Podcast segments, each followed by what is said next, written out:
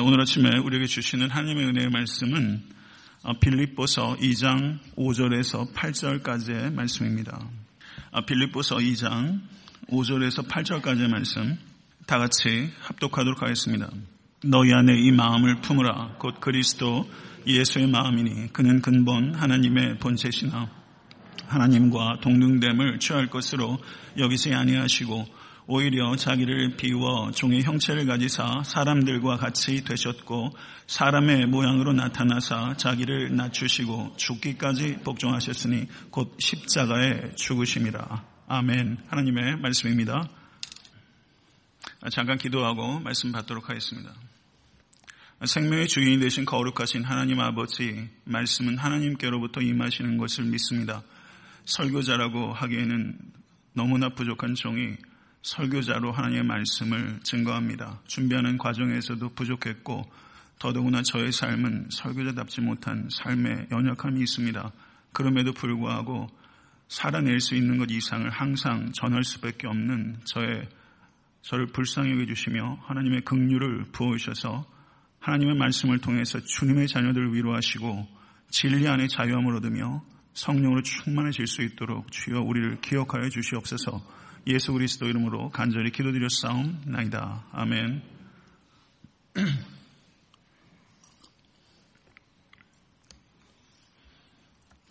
네, 오늘부터 아, 크리스마스까지를 대강절이라고 합니다. 아, 대강절이라는 것은 하늘로부터 강림하시는 이를 기다리는 절기입니다. 절기를 맞으면 항상 생각해야 되는 것은 이것이 습관적으로 될 수 있다는 위험이 있다는 것입니다. 모쪼록 2015년도 이 대강절을 통해서 이 땅에 오셨던 주님을 크게 기뻐하고 이 땅에 마침내 다시 오실 주님을 소망 가운데 기다리시는 모든 권속 되실 수 있게 되길 간절히 축원합니다.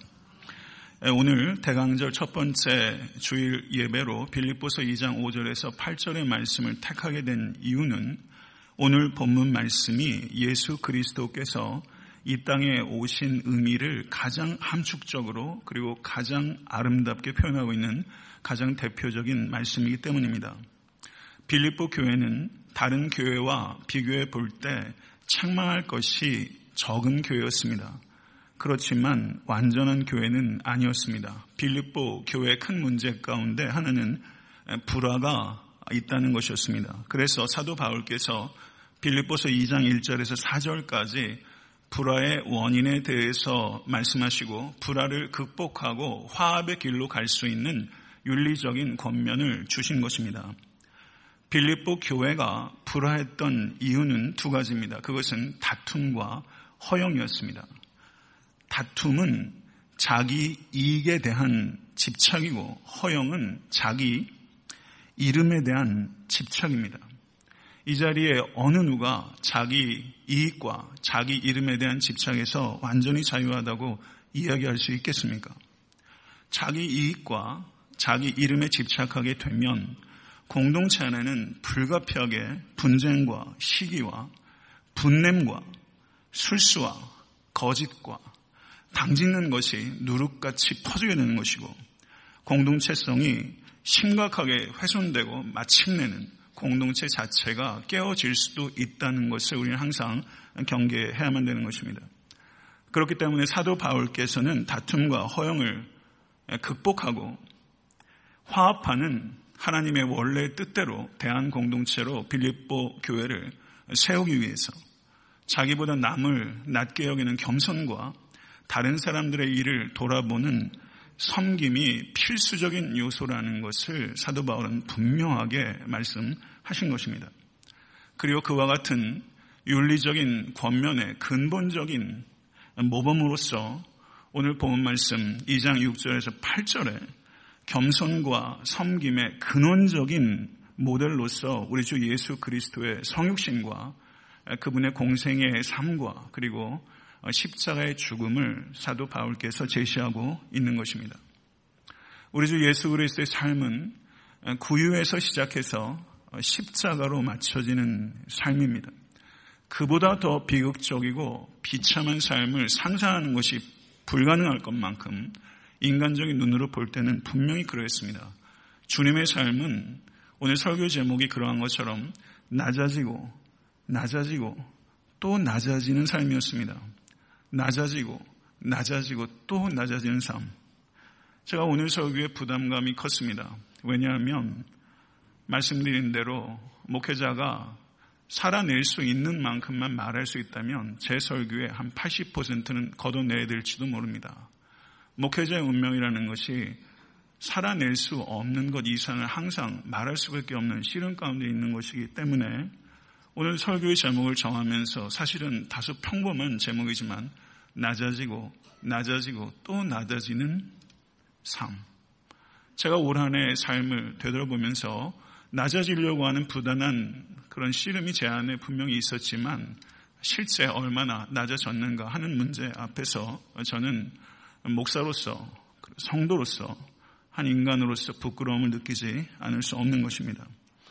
그러나 우리 주 예수 그리스도 우리의 영원한 모범이신 우리 주님께서는 철저하고 일관되게 마지막까지 자기 낮춤의 길을 가셨습니다. 그 길을 통해서 격려받고 영감을 얻으실 수 있는 여러분과 제가 될 수 있게 되기를 나사렛 예수 그리스도 이름 간절히 축원합니다. 6절에서 8절의 말씀은 6절에서 11절까지 많은 성경학자들이 그리스도의 찬가라고 부르는 위대한 노래 가운데 전반부입니다. 6절에서 8절의 주어는 그리스도입니다. 그리고 거기에 주제는 그리스도의 낮아지심입니다. 그리고 9절에서부터 8, 9, 11절의 주어는 하나님이시고 그곳에 주제는 하나님께서 그리스도를 높이심입니다. 성도 여러분, 오늘 예배를 통해서 올 한 해 과연 여러분과 저는 자기 낮춤의 삶을 얼마만큼 살아왔는지 진실하게 스스로에게 묻고 회개할 것이 있다면 회개하시고 마음을 새롭게 하심으로 삶을 바르게 세우실 수 있는 계기가 될 수 있게 될 간절히 소원합니다. 5절의 말씀을 보시면 너의 안에 이 마음을 품으라. 그리스도 예수의 마음이니 라고 말씀하고 있습니다. 얼마나 울림이 큰 말인지 알 수 없습니다. 너희 안에 이 마음을 품으라. 그리스도 예수의 마음이니. 이 말씀은 2장 1절에서 4절에 권면에서 6절에서 8절 사이에 권면의 근거가 되는 예수 그리스도의 모범을 연결하는 고리와 같은 말씀입니다. 그러면 우리가 품어야 되는 그리스도 예수의 마음이란 무엇입니까? 그것은 그리스도 예수의 사고방식과 생활방식을 의미하는 것입니다. 그리스도 예수의 사고방식과 생활방식을 삶의 방식이라고 말할 수 있는 것이고 그리스도 예수의 마음을 품는다는 것은 그리스도 예수의 삶의 방식을 마음으로 받아들인다는 뜻입니다.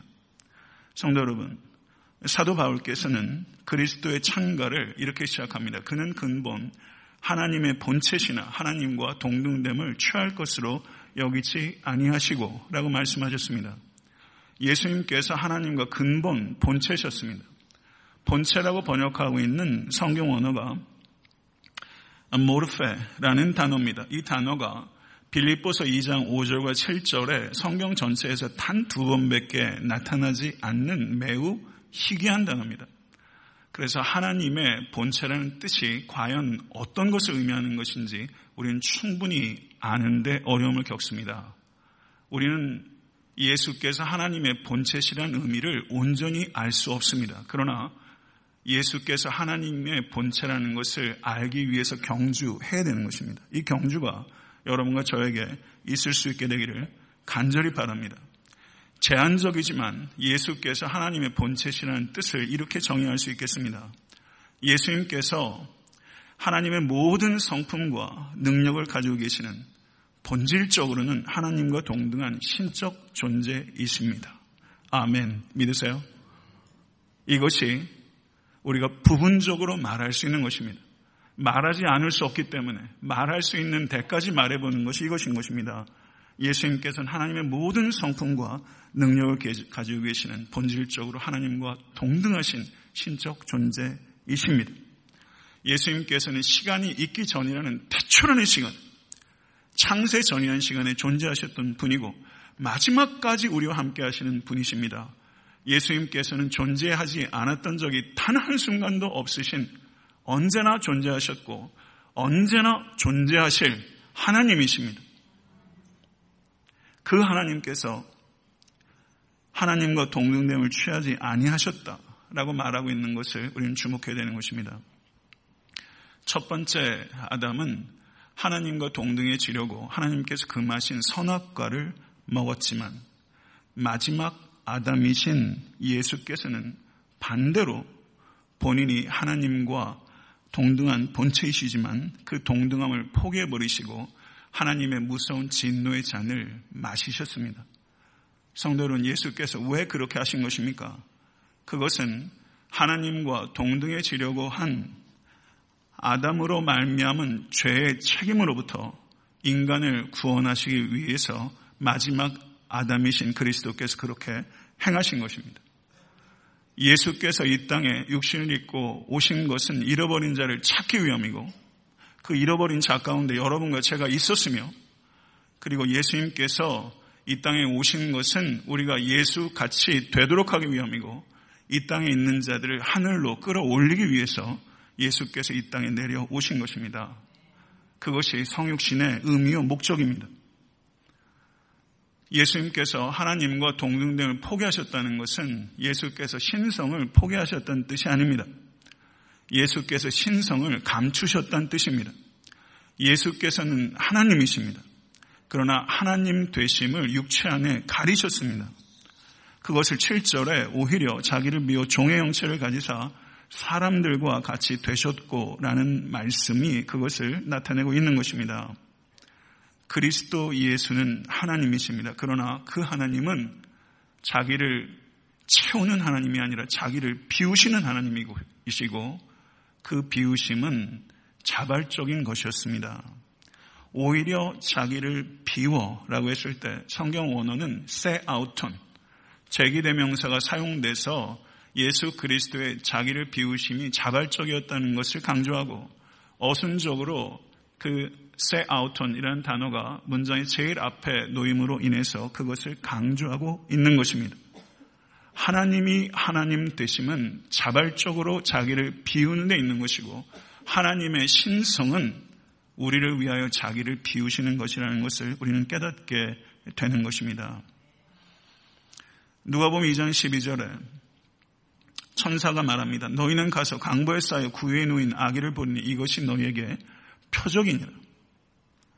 예수님께서는 자주색 비단에 쌓이신 것이 아니라 팔레스타인에 가난한 자들의 아기를 쌓는 강보에 쌓이셨고 예수님께서는 황금 침대에 누이신 것이 아니라 예수님께서는 구유에 누이셨습니다. 아기의 몸으로 이 땅에 오셨고 강보에 쌓이시고 구유에 누이셨다는 것은 사관에 누일 곳이 없었기 때문에 발생한 우연한 사건이 아니라 하나님께서 예수를 구유에 누이셔야 했기 때문에 벌어진 필연적인 사건입니다. 우연히 구유에 누인 게 아니라 하나님께서 자기의 독생자 예수를 구유에 누이게 하신 것입니다. 이 땅에 어느 부모가 내 새끼를 구유에 누일 사람이 어디 있겠습니까? 그러나 하늘의 하나님께서는 우리하고는 비교할 수조차 없이 지존하신 그분의 독생자 예수를 구유에 누이신 것을 택하신 것입니다. 여기에는 상징적인 의미가 있는 것입니다. 구유는 동물의 여물통입니다. 무엇보다도 냄새나고 더러운 것입니다. 구유 위에 독생자를 누이신 하나님은 구유같이 냄새나고 더러운 우리들의 영혼의 구유 위에 아기 예수를 보내신 것입니다. 할렐루야. 믿으십니까? 우리가 이 예배를 통해서 대강절을 시작하는 첫 번째 예배를 통해서 우리가 간구해야 되는 것은 우리의 영혼이 얼마나 더럽고 냄새나는가를 깨닫는 것입니다. 내 영혼이 구유와 같다는 것을 깨닫는 것은 고통스러운 일입니다. 그러나 그 고통은 고통으로 끝나는 고통이 아니라 그것을 정말 깨닫고 거기에 거룩하시고 아름다우신 예수 그리스도를 품는 순간 성도 여러분 구유 같은 내 모습은 그 자체로 하나님 앞에 있는 모습 그대로 드려지게 되는 것이고 내가 구유 같은 것을 깨닫는 것이 기쁨의 시작입니다. 예수 그리스도의 은혜가 크심을 깨달으실 수 있는 여러분과 제가 될 수 있게 되기를 간절히 바라고 이번 대강절 기간들을 통해서 우리의 냄새나고 더러운 죄성들을 성령님께서 조명하여 주시고 내가 깨달을 수 없는 내 양심에 내 양심의 민감성으로 도달할 수 없는 그 죄를 성령님께서 깨닫게 해주시는 은혜가 여러분과 저에게 임할 수 있게 되기를 간절히 축원합니다.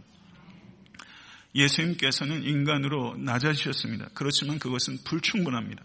예수님께서는 어느 인간보다도 낮아지신 것입니다. 그것이 구위에 누이셨다는 뜻입니다. 예수님께서는 어느 인간보다도 낮아지신 것이고 예수 그리스도께서 십자가 달려 죽으셨다는 것은 예수께서 어느 인간보다도 비참해지셨다는 것을 의미하는 것입니다. 이것은 예수만이 가장 비참하고 그리고 가장 낮은 자를 구원하실 수 있는 유일한 길이라는 것을 우리에게 상징적으로 나타내고 있는 것입니다. 이것을 받아들이시는 은혜가 우리에게 임하게 되기를 간절히 소원합니다. 그런 예수 그리스도께서 강보에 쌓여 구에 누이신 성육신의 사건은 예수님의 자기를 낮추심의 끝이 아니라 자기를 낮추심의 시작이었습니다. 예수님께서는 유년기와 소년기와 청년기와 장년기를 지내셨습니다. 성경은 예수께서 공생애를 시작하시기 전에 대해서 이상할 정도로 침묵합니다. 누가복음이 조금 이야기하고 있을 뿐입니다. 30년의 기간 동안 예수께서는 목수의 아들로 사셨고 목수의 일을 배우셔야 됐고 그리고 목수인 요셉으로부터 이런저런 지시를 받아서 심부름을 했을 것입니다. 심부름을 하고 잔심부름을 하는 예수님을 한번 생각해 보세요. 예수님께서는 목수로서 문도 고쳐주시고 지붕 위로 올라가셔서 지붕도 보수하시고 경우에 따른 지붕도 깔아주시고 식탁도 고쳐주시고 그래서 팔레스타인에 가난하고 소외받고 평범한 사람들의 삶 가운데 깊이 인카네이션 하셔서 그들의 애환을 들으시고 같이 웃고 같이 울고 하시면서 평범한 사람으로서 사셨습니다.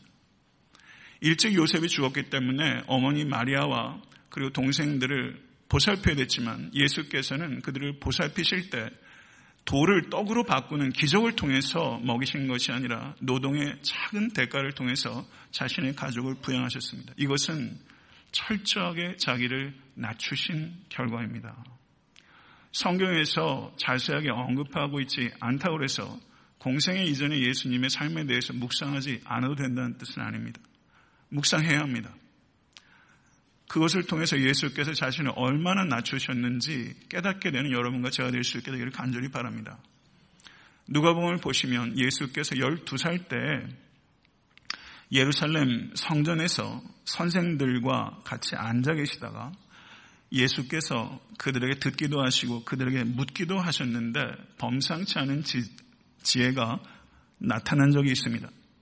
그런데도 예수께서는 부모를 따라 갖고 순종했고 받들었다고 기록하고 있습니다. 공생애가 시작하기 전까지 무려 30년이라는 시간 동안 예수께서는 설교 한 번을 하신 적이 없습니다. 무려 30년 동안은 설교 하나를 하신 적이 없어요. 성도 여러분, 이것은 예수께서 철저하게 자기를 낮추신 결과입니다.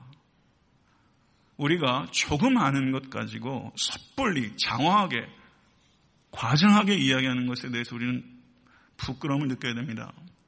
또한 예수님께서는 공생애를 시작하실 때 자신의 신들매를 풀기도 감당할 수 없는 세례 요한에게 가셔서 세례 받기를 청하시죠. 세례 요한이 거절했는데 예수께서 이것을 허락하라 말씀하시고 세례를 받으심으로 공생애를 시작하셨고 그리고 급기야 광야에서 피조물에 불과한 사탄에게 시험받는 것을 허락하신 것은 자기 낮춤입니다. 예수님께서 부르신 제자들 12명 가운데 변변한 사람 누가 있었습니까? 기껏 한번 고르게 되면 가론 유다 하나 변변하다고 말할 수 있고 예수께서 부르셨던 제자들 가운데 상당수가 많이 교육받지 못했던 어부들이고 그리고 그 중에서 가장 치명적인 사람은 민족의 반역자라고 말할 수 있는 세리를 부르심으로 예수 그리스도의 제자를 부르신 것을 보면 예수 그리스도의 명예가 오히려 손상되기에 부족함이 없을 만큼 예수께서 사람을 부르신 면면을 보면 참으로 충격적인 것입니다. 우리는 그런 사람을 제자로 부를 수 없습니다. 예수님께서 그와 같은 사람들을 제자로 부르셨다는 것은 예수님의 자기 낮춤입니다. 예수님 곁에 있었던 사람들은 항상 가난하고 병들고 지치고 소외되고 슬픔 가운데 있었던 사람들이고 그들에 대해서 예수님께서 외면하신 적이 없고 자기를 낮추심으로 그들의 친구가 되어주셨습니다. 그들의 친구가 되어주신 것은 자기를 낮추신 결과이며 나의 친구가 되어주신 것도 그리스도께서 자기를 낮추신 결과입니다. 이것을 믿으십니까? 나와 같이 냄새나고 더러운 구유 같은 나를 친구 삼아 주시기 위해서 예수님 대가를 치르셨습니다. 그것은 술에 취한 자요. 포도주를 탐하는 자요. 바알셉을 지피는 자라는 모욕과 그리고 오해였습니다. 성도 여러분, 예수께서 나를 친구 삼기 위해서 지금도 모욕당하고 있다 생각하지 않으십니까? 성도 여러분, 예수님께서 육신을 입으셨기 때문에 주님께서는 만지실 수 있었습니다. 주님께서는 사랑하시는 자에게 체온을 주실 수 있었어요. 육신을 가지고 있었기 때문에. 그러나 육신을 가지실 수 있었기 때문에 박해받으실 수 있었습니다.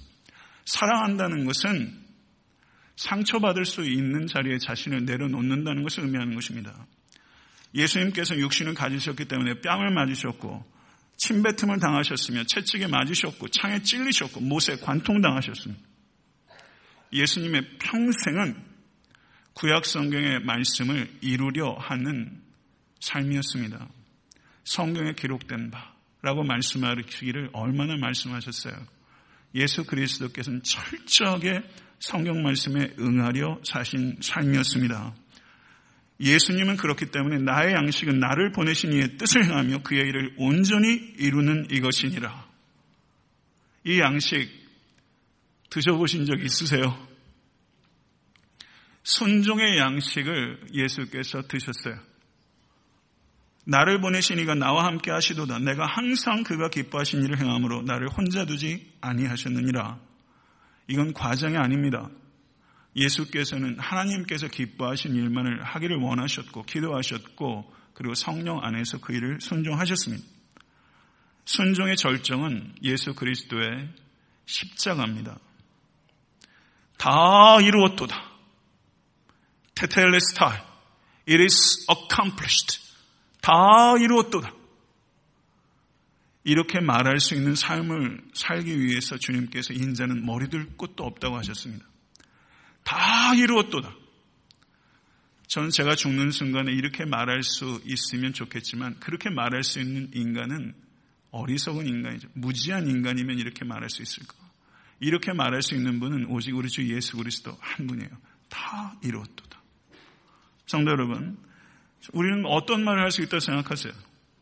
지난주에 제가 설교하면서 에드워드 스펜서라는 그 Northwestern University를 다니는 25살의 청년이 18명의 난파돼서 죽어가는 사람들을 구조하고 저가 부상을 입어 실신했다가 병원에서 깨었을 때 저가 자기 동생 윌리엄에게 했다는 말 Did I do my best? 내가 최선을 다했습니까? 저는 그 대답을 그 질문을 우리가 주어하는 순간에 내 사랑하는 아내와 남편과 자식과 가족들과 그리고 사랑하는 성도들이 보는 앞에 Did I do my best? 그 말을 할 수 있기를 원합니다. 그런 질문을 던지기에 부끄럽지 않게 산다는 것, 이거 참 어려운 일이에요. 죽는 순간에 내가 최선을 다했습니까? 그렇게 말할 수 있는 인생, 고상한 인생입니다. 저희 여러분과 저의 삶이 그렇게 되면 참 좋겠습니다. Did I do my best? 내 자식에게 아들아, 내가 최선을 다했니? 그렇게 말할 수 있는 삶은 성공적 인생이에요. 저는 그렇게 말할 수 있게 되길 간절히 바랍니다. 유대인들에게 십자가 처형이 참혹한 것은 그것이 너무나 많은 고통을 가져다 주는 것이 이 때문이 아니라 나무에 달려 죽는 것이 유대인들은 저주받아 죽는 것이라는 생각이 있었기 때문입니다. 예수 그리스도께서는 영웅적인 죽음을 죽이신 것이 아니라 죄인으로서 저주받은 죽음을 선택하신 것입니다. 그리스도의 십자가는 예수 그리스도의 자기 낮춤의 최저점이었습니다. 성도 여러분, 아담이 에덴 동산에서 불순종함으로 말미암아 우리는 하나님과 분리되었습니다. 그렇지만 마지막 아담이신 예수 그리스도께서 갈보리 언덕에서 십자가에 순종을 하심으로 말미암아 우리는 하나님과 화평케 되었습니다. 할렐루야. 성도 여러분, 이것이 여러분의 굿뉴스가 될 수 있기를 간절히 바랍니다. 하나님과의 화평이 모든 복을 다 합하는 것보다 더 큰 복입니다. 성도 여러분, 그리스도께서 십자가에 달려서 죽으신 이유는 어느 인간도 자기 스스로를 구원할 수 없기 때문입니다. 오직 예수 그리스도의 한 행위로 말미암아 은혜로 구원을 얻을 수 있기 때문에 예수 그리스도께서 십자가에 달리신 것이며 십자가는 하나님의 지혜요 하나님의 능력인 것을 믿으실 수 있게 되기를 간절히 축원합니다. 십자가 사건은 인류 역사상 인간이 하나님께 향한 최악의 사건이지만 동시에 하나님께서 그 최악의 사건을 범한 인간을 위해서 행하신 최선의 사건입니다. 이 십자가의 이 양면적인 이 역설을 보실 수 있는 영안이 여러분과 저에게 열릴 수 있게 되기를 간절히 바랍니다. 예수 그리스도께서는 나를 위해서 나 때문에 십자가에 달리신 것입니다. 내 죄 때문에 십자가에 달리신 것이고 나를 위해서 십자가에 달리신 것입니다. 할렐루야. 믿으십니까? 나 때문에 죽으셨다는 것을 생각할 때 내 죄가 얼마나 참혹한 것인지를 깨닫게 되는 것이고 나를 위하여 죽으셨다는 것을 깨닫게 될 때 그리스도께서 나를 얼마나 사랑하시는지를 깨닫게 되고 내가 얼마나 귀한 존재인지를 깨닫게 되는 것입니다. 성도 여러분, 십자가를 통해서 십자가 아래서 우리는 내가 누구인지를 발견합니다. 내가 얼마나 죄된 존재이며 내가 얼마나 귀한 존재인지를 이 아침에 발견하신 은혜가 폭포수처럼 여러분의 영혼 가운데 부어질 수 있게 되기를 간절히 축원합니다. 그러면 삽니다. 그러면 새로워집니다. 그러면 일어날 수 있습니다. 그러면 다시 꿈꿀 수 있습니다. 다시 시작할 수 있습니다. 오직 십자가만이 우리를 다시 일어나게 합니다. 로마서 8장 32절에 자기 아들을 아끼지 아니하시고 우리 모든 사람을 위하여 내어주시니가 어찌 그 아들과 함께 모든 것을 우리에게 은사로 주지 아니하시겠느냐. 아멘 할렐루야 믿으세요? 모든 것을 우리에게 주시는 분이시라는 것을 예수 그리스도의 십자가의 사건을 통해서 우리에게 말씀하고 계신 거예요. 예수보다 더 귀한 분은 없습니다. 그 귀하고 존귀하신 분을 나를 위해서 포기하셨다는 것은 하나님께서 그보다 더 나를 사랑할 수 없다는 것을 의미하는 것입니다. 그보다 더 큰 사랑은 없습니다. 하나님이 세상을 이처럼 사랑하사, 이처럼 사랑하사, 그 이처럼을 아는 것이 영적으로 철드는 거예요. 그 이처럼을 알아가시는 여러분과 제가 될 수 있게 될 간절히 바랍니다. 그 이처럼을 맛볼 때 살아나는 것이고 소생하는 것이죠. 이 아침에 그런 은혜가 여러분과 저에게 있을 수 있게 되길 바랍니다. 자기에게 매몰되지 마십시오. 나를 바라보면 소망이 없어요. 그런 절망은 충분히 하셨을 거라고 생각됩니다. 우리의 영원한 가치는 내 외모나 내 소유나 내 능력이나 내 존재에 있지 않습니다. 우리의 영원한 가치는 그리스도께서 나를 위해서 죽으셨다는 사실에 있는 것이고 그것이 우리의 진정한 자존감을 형성하게 되는 것입니다. 이것을 진정으로 받아들이는 것이 믿음입니다. 이것 받아들이시겠어요? 자기를 좀 괜찮다고 좀 해주실 수 있겠어요? 한 해 동안 많이 노력하시는데 불구하고 원했던 만큼, 기도했던 만큼, 눈물 흘렸던 만큼 참 진보하기 어려워요. 그래도 괜찮다고 좀 격려해 주세요. 예수께서 용서해 주신 나예요. 여러분의 남편과 아내도 자녀도 예수께서 용서해 주신 사람. 그 안에서 보십시오. 그걸 받아들이십시오. 그 믿음을 가지실 수 있는 여러분과 제가 될 수 있게 될 간절히 바랍니다. 이 믿음을 가질 때 우리가 내 이웃을 진정으로 사랑해야 하고 진정으로 사랑할 수 있습니다. 그것을 받아들이실 때. 성도 여러분, 십자가를 한번 바라보세요. 십자가 바라보면 어때요? 눈물이 나요. 많이 십자가 아래서 많이 우셨을 거예요. 그러나 십자가 아래서 우는 것으로 충분하지 않아요. 십자가는 항상 변화를 우리에게 요구해요. 십자가는 감상의 자리가 아니라 결단의 자리가 되어야 됩니다. 성도 여러분, 십자가 아래서 우세요. 그리고 십자가 아래서 승리하실 수 있는 여러분과 제가 될 수 있게 간절히 바랍니다. 사도 바울은 이 이야기를 했어요. 예수 그리스도의 성육신과 예수 그리스도의 3년 동안의 공생애와 그리고 죽기까지 순종하신 우리가 머리로는 아는 것 같지만 사실은 온전히 알지 못하는 인간의 지식을 뛰어넘는 그 위대한 사랑에 대해서 사도 바울이 얘기한 후에 예수 그리스도의 자기 낮춤을 근거로 다툼과 허영으로 분열하고 있는 빌립보 교인들에게 그리스도를 본받아 겸손과 섬김으로 화합을 이루십시오. 라고 사도 바울은 윤리적인 권면으로 나아가고 있는 것입니다. 그렇다면 성도 여러분, 겸손은 무엇입니까? 겸손은 자기 소유, 자기 능력, 자기 존재까지도 자격 없는 나에게 하나님께서 선물로 주신 것임을 받아들이고 자기를 의지하지 않고 하나님만을 의지하는 것을 겸손이라고 하는 것입니다. 이것을 다른 말로 심령이 가난한 자라고 표현하는 거예요. 심령이 가난하면 성도 여러분, 사람을 대할 때 차별하지 않습니다. 사람을 대할 때 똑같이 대할 수 있는 거예요. 그게 쉬워요? 사람을 대할 때 똑같이 대하기가 목사에겐 쉽겠어요? 심령이 가난해야 사람을 대할 때 한결같이 똑같이 나보다도 낮게 대할 수 있어요. 상도 여러분, 그리스도만 의지하고 그리스도만 자랑하는 것이 겸손입니다. 다른 사람들의 관심이 나에게 집중되지 못하도록 하고 그리스도께만 집중하도록 하는 게 겸손이에요. 사역을 하실 때 그렇게 사역하실 수 있기를 간절히 바랍니다. 자기가 기억되기를 원치 않고 그리스도만 기억되기를 원하는 것이 겸손이에요. 성도 여러분, 일베베 설교하면서 그런 생각이 들더라고요. 우리 자녀들이 저를 기억할 때 그리스도를 기억할 수 있도록 제가 그런 아빠가 되면 좋겠다 이런 생각이 들더라고요. 목회지에서도 어느 순간에는 또 내려와야 되는 시간들이 있잖아요. 인간 안소능이 아니라 제가 사랑했고, 제가 전했고, 제가 담고자 한계 속에서 씨름했던 예수를 기억하도록 하는 사역이 된다면, 성도 여러분, did I do my best? 내가 정말 최선을 다했습니까? 라고 말할 수 있는데 조금의 접근할 수 있지 않을까 싶어요.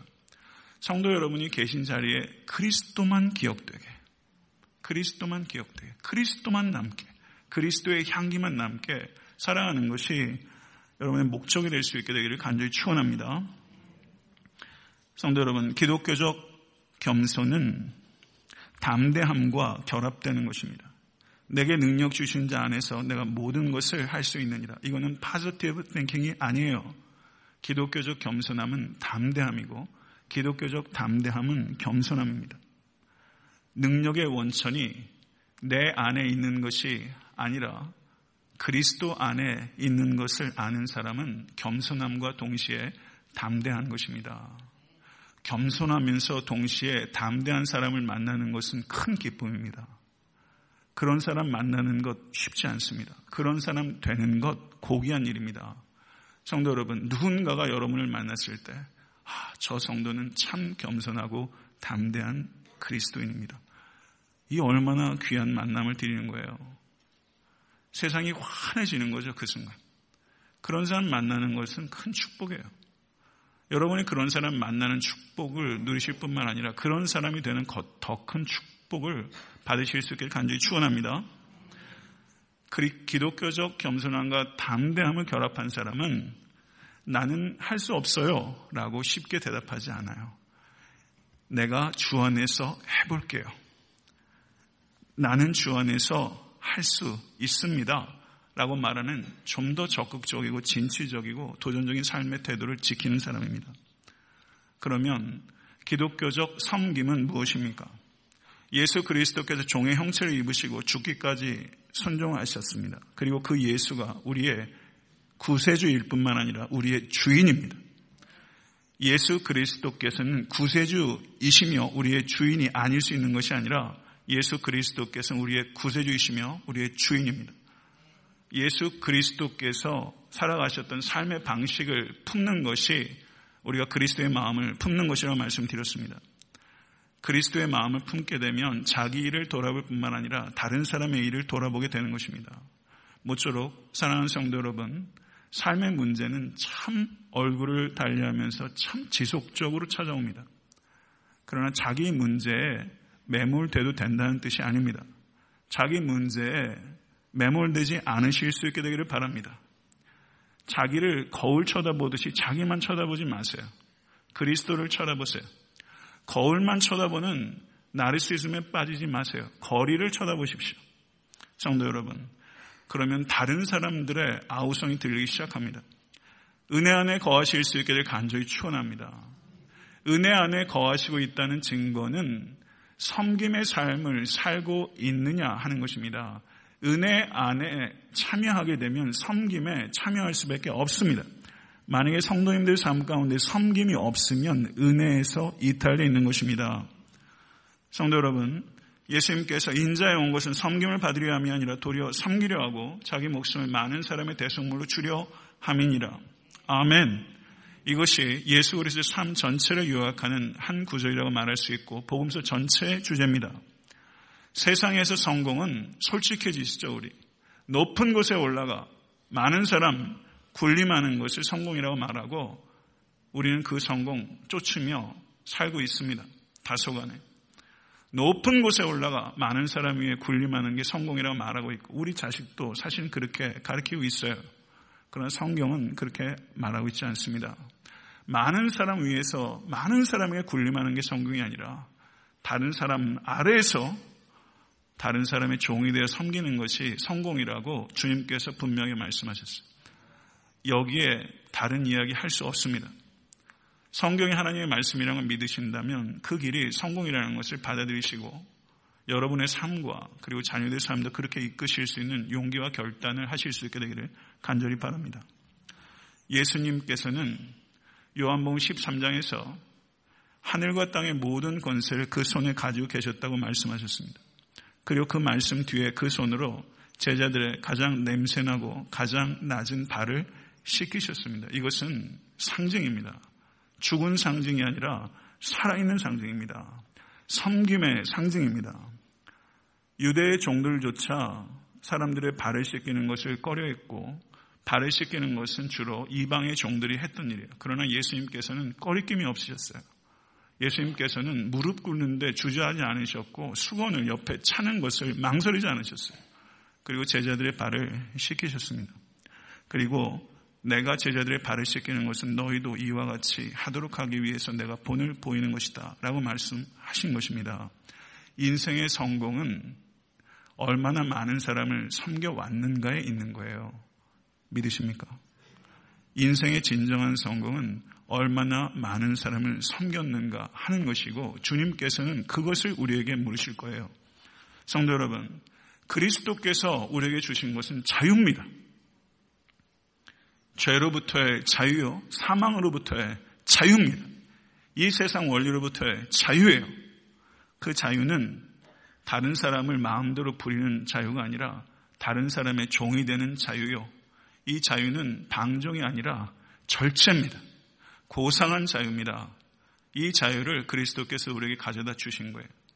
사람은 생각 이상으로 악하지만 사람은 그리스도 안에서 생각 이상으로 고상할 수 있습니다. 성도 여러분, 그 길 걸어가실 수 있게 되길 간절히 축원합니다. 사도 바울께서 에베소서 5장 21절에 그리스도를 경외함으로 피차 복종하라. 피차 복종하라. 상호 섬김이 인간 관계의 황금률입니다. 상호 섬김이 인간 관계의 황금률이에요. 모든 관계에 있어서 황금률은 상호 섬김이에요. 상호 섬김이 있으면 그 관계는 살아나고 그 공동체는 생명력을 갖게 되는 것입니다. 성도 여러분, 매일같이 집에서 나가실 때 우리가 드려야 될 경건한 기도 가운데 하나는 저를 한번 따라해 보세요. 하나님, 섬길 사람을 만나게 해주세요. 하나님, 섬길 사람을 만나게 해주세요. 기도 응답 받기 참 쉽죠? 그 기도 응답은 백발백중이고 하루에도 몇 번씩 기도 응답 받는 거예요. 뭐 기도하기가 어려우세요? 섬길 사람 만나게 해주세요. 그리고 기도하시면 되는 거예요. 그리고 먼저 섬기세요. 그리고 서로 섬기세요. 먼저 섬기시고 서로 섬기세요. 그리고 은사와 직분에 따라 섬기십시오. 하나님을 섬기는 것을 통해서 성도 여러분, 내가 이웃을 섬기는 것을 통해서 내가 하나님을 섬기는 사람이라는 것을 증명하십시오. 뭐 과학자만 증명해요? 예? 그 시험관 가지고 과학자만 증명해요? 우리도 증명해야 돼요. 내가 하나님을 섬기는 사람인 것을 증명하는 거예요. 과학적으로. 어떻게? 이웃을 섬김으로. 성도 여러분, 삶의 문제가 많습니다. 소설 이상의 삶의 현실이 있어요. 이런 경우도 있구나. 이제는 놀라는 것도 좀 주저하게 돼요. 얼마나 많은 일들이 있는지 개인과 이 사회 역사 가운데 벌어진지 몰라요. 삶의 문제는 커요. 작지 않습니다. 그러나 성도 여러분 그 문제를 해결하는 방식이 그 문제를 고민한다고 되는 것이 아니라 문제가 계속 올 때마다 하나님 오늘 내가 섬길 사람을 만나게 해주세요. 그리고 섬기는 거예요. 내 문제는 있어요. 그래도 섬기는 거예요. 또 섬겨요. 섬김을 통해서 내 문제가 극복이 되는 것입니다. 이 길을 한번 걸어보세요. 문제는 내가 아무리 부딪히고 싶지 않다고 해서 없는 것도 아니고요. 지혜롭게 노력해야 되겠으나 성도는 문제가 부딪혔을 때 그것 때문에 성경을 멈추시지 않고 그것과 하등에 관계없이 주여 섬길 사람 만나게 해주세요. 섬기시는 거예요. 그러면 고통이 사람을 묶어요. 유대인과 사마리아 문둥병자들이 그렇게 배관시하는 사람들이 문둥병이란 고통 때문에 묶이잖아요. 그렇게 고난 가운데 있는 자들을 내 문제가 여전함에도 불구하고 기도하며 최선을 다해서 섬길 때 그 고난은 비로소 창조적 고난이 되는 것입니다. 고난이 다 창조적이지 않아요. 고난이 모든 사람을 다 세우는 디딤돌이 아니에요. 상당수가 넘어집니다. 그런데 고난 때문에 사람이 더 사람다워지고 더 견고해지고 더 깨끗해지고 더 아름답게 되는 것은 누군가가 섬기기 때문이고 그럴 때 그 고난은 창조적 고난이라는 가치를 비로소 갖게 되는 거예요. 우리가 서로에게 그런 존재가 되면 얼마나 좋겠어요. 옆에 있는 사람들이, 내 가족이, 내 교우들이 나 때문에 저 고통스러운 그 고통이 창조 고난으로 바뀌어가는 것을 보는 것은 큰 기쁨입니다. 그 기쁨을 누리실 수 있는 여러분과 제가 될 수 있게 되기를 간절히 바랍니다. 헬리 나우엔 뭐 책 많이 읽으셨다고 생각합니다. 헬리 나우엔이 예일에서 교수했고 하버드에서 가르쳤어요. 어, 뭐 하버드에서 교수하는 거 쉬운 일 아니죠. 그거 내려오는 일 어려운 일입니다. 그러나 헬리 나우엔이 하버드 교수직 내려버렸어요. 그리고 그가 한 일이 여섯 명의 정신 지체를 가지고 있는 아이들을 섬기는 일이었어요. 여섯 명의 정신 지체 아이들을 섬기기 위해서 하버드 교수직을 내려놓은 거예요. 그리고 일기에 이렇게 썼어요. 나는 이 사람들을 돕기 위해 여기에 왔다고 생각했다. 그런데 이 공동체에 와서 처음으로 고향을 찾은 것 같은 느낌을 갖게 됐다. 탕자였던 내가 오히려 집으로 돌아온 것 같은 느낌이랄까. 우리 공동체 여섯 명 중에 아담이라는 청년이 있지. 그는 너무나 깨끗하고 투명한 영혼을 가졌다. 나는 그의 영혼과 맞닥뜨리면서 그가 나를 치료하고 있다는 것을 깨닫는다. 나에게 붙어 있던 찌꺼기, 거짓된 위선, 가면 이런 것들이 찢겨 나가도록 내가 섬기고 있는 아담이 내 영혼을 치료하며 나를 섬기고 있다. 공감하세요? 내가 누군가를 섬기면서 누군가를 치료하지만 나를 통해서 섬김을 받는 누군가가 또 나를 그렇게 섬겨요. 그래서 삶을 주의 깊게 생각하는 사람은 내가 섬기는데 성교를 받는 누군가가 내 영혼을 치료하고 있다는 것을 느껴요. 그래서 헬리 나우엔이 1996년 9월 21일 세상을 떠나면서 이렇게 썼어요. 나는 내 사랑하는 우리의 이웃들을 통해서 우리 주님 그리스도를 새롭게 경험했다. 나는 참 행복했다. 나는 참 행복했다. 우리가 죽을 때 할 말 두 개 찾았네요. Did I do my best? 나는 참 행복했다. 성도님 이렇게 말할 수 있는 행복한 성도의 삶을 살아갈 수 있게 되 간절히 축원합니다. 애타한테 섬기는 교회. 교회 이름 참 이렇게 적어가지고 부담스러워요. 항상 이름만큼 못 미치잖아요.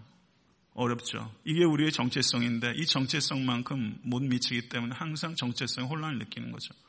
성도 여러분, 섬기는 사람이 많아져야 그곳이 천국이 가까워지는 것이고 섬김을 받으려는 사람이 많아지면 그곳은 지옥이 되는 거예요. 그렇죠. 근데 우리가 진심을 가지고 섬겨도 좋은 열매가 맺어지는 게 이렇게 쉽지 않잖아요. 그래서 지혜가 필요하고 인내가 필요해요. 자식 사랑하는 게 참 어렵잖아요. 남편과 아내가 서로 사랑하는데도 불구하고 사랑의 진심이 항상 진실된 열매를 맺는 것은 아니잖아요. 인내가 필요하고 지혜가 필요하고 그리고 견고한 신뢰가 필요해요.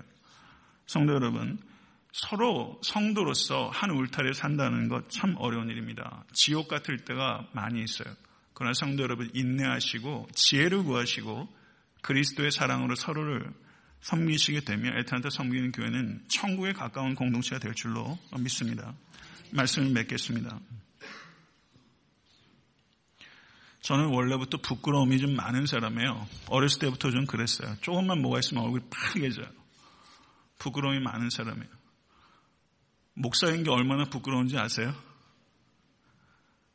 정말 부끄럽습니다. 설교자인 게 얼마나 부끄러운지 아세요? 제가 괜한 겸양을 부리는 게 아니라 성경을 연구할 때마다 제가 얼마나 지혜 없는지 깨달아요. 성도 여러분, 그래서 은혜를 구할 수밖에 없어요. 저는 제가 최선만 다하면 되지라고 생각했던 적이 있어요. 근데 최선도 제가 할 수 있는 게 아니라는 걸 깨닫게 되더라고요. 최선도 제가 못하겠더라고요. 하나님 저 60% 했어요. 오늘 설교도 딱 그 마음이에요. 하나님 저 60% 했어요. 나머지 하나님이 채워주시려면 채워주시고 알아서 하세요. 그게 항상 설교당에 오는 제 마음이에요. 그러니 제가 얼마나 권고하겠습니까? 성도 여러분, 목회자의 소명은 주님 앞에 사랑하는 성도들을 부끄럽지 않게 세우는 게 제 책임입니다. 성도들을 하나님 앞에 부끄럽지 않게 세우는 게 제 소명이에요. 그것 때문에 저는 여기 있어요. 그런데 정작 그 일을 감당하는 제가 하나님 앞에 부끄러울 때가 너무 많아요. 이러니 이게 참 얼마나 어렵겠어요. 제 스스로가 목사로서 부끄러움은 그건 뭐 당연한 거고 성도로서도 부끄럽고 많은 경우에 인간으로서도 부끄러울 때가 많이 있어요. 부끄러움 하는 인간이 돼야 되겠지만 그게 한두 번이죠. 번번이 하나님 앞에 이렇게 부끄러울 때는 참 어렵습니다. 제가 이 말씀을 드리는 이유는 올 한해 저에게의 목표가 내적 성숙이에요. 제 나름대로 씨름했어요. 낮아지려고 제 개인도 씨름했어요. 저희 교회도 낮아지려고 몸부림쳤어요. 한 가지 얘기할 수 있는 거는 몸부림쳤다는 거예요. 그런데 얼마만큼 우리가 성숙해지고 얼마만큼 제 개인이 낮아졌는가 하는 부분에 있어서는 감사하지만 한편으로는 부끄러움을 금할 수가 없습니다. 혹여나 제가 아무리 제 마음속에 진심이 있어도 제가 가지고 있는 미숙함과 미흡함 때문에 마음 상하신 성도들이 계시다면 왜 없겠습니까? 이 자리를 밀어서 모쪼록 인내해 주시기를 부탁드리고 그래도 몸부림치고 있다는 것을 기억해 주시고 기도해 주시기를 부탁드리고 싶어요. 피차간에 다른 성도님들을 대하실 때도 모쪼록 그것을 기억하시고 기도하시고 인내하시며 우리 애타한다 섬기는 교회가 겸손과 섬김의 공동체, 교회는 공동체입니다. 기, 교회는 기관이 아닙니다. 공동체입니다. 몸입니다. 성도 여러분, 겸손과 섬김의 공동체가 되는 일들은 희생이 있어야지만 되는 일이고 누군가 솔솔 수범해야 되는 것이고 누군가가 하나의 썩어진 미래에 되지 않으면 불가능한 일입니다. 모쪼록 애타한테 섬기는 교회가 겸손과 섬김의 공동체가 되어서 낮아지고 낮아지고 또 낮아지신 그리스도를 부끄럽게 하지 않는 교회가 될 수 있게 간절히 소원하는 마음으로 설교를 맺습니다. 기도하겠습니다.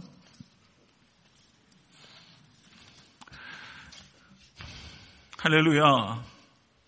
하나님, 감사합니다. 하나님께서 사랑이시며 하나님께서 우리가 우리 되게 하신 유일한 이유인 것을 이 시간 고백합니다. 머리로서가 아니라 우리의 영혼으로 고백합니다.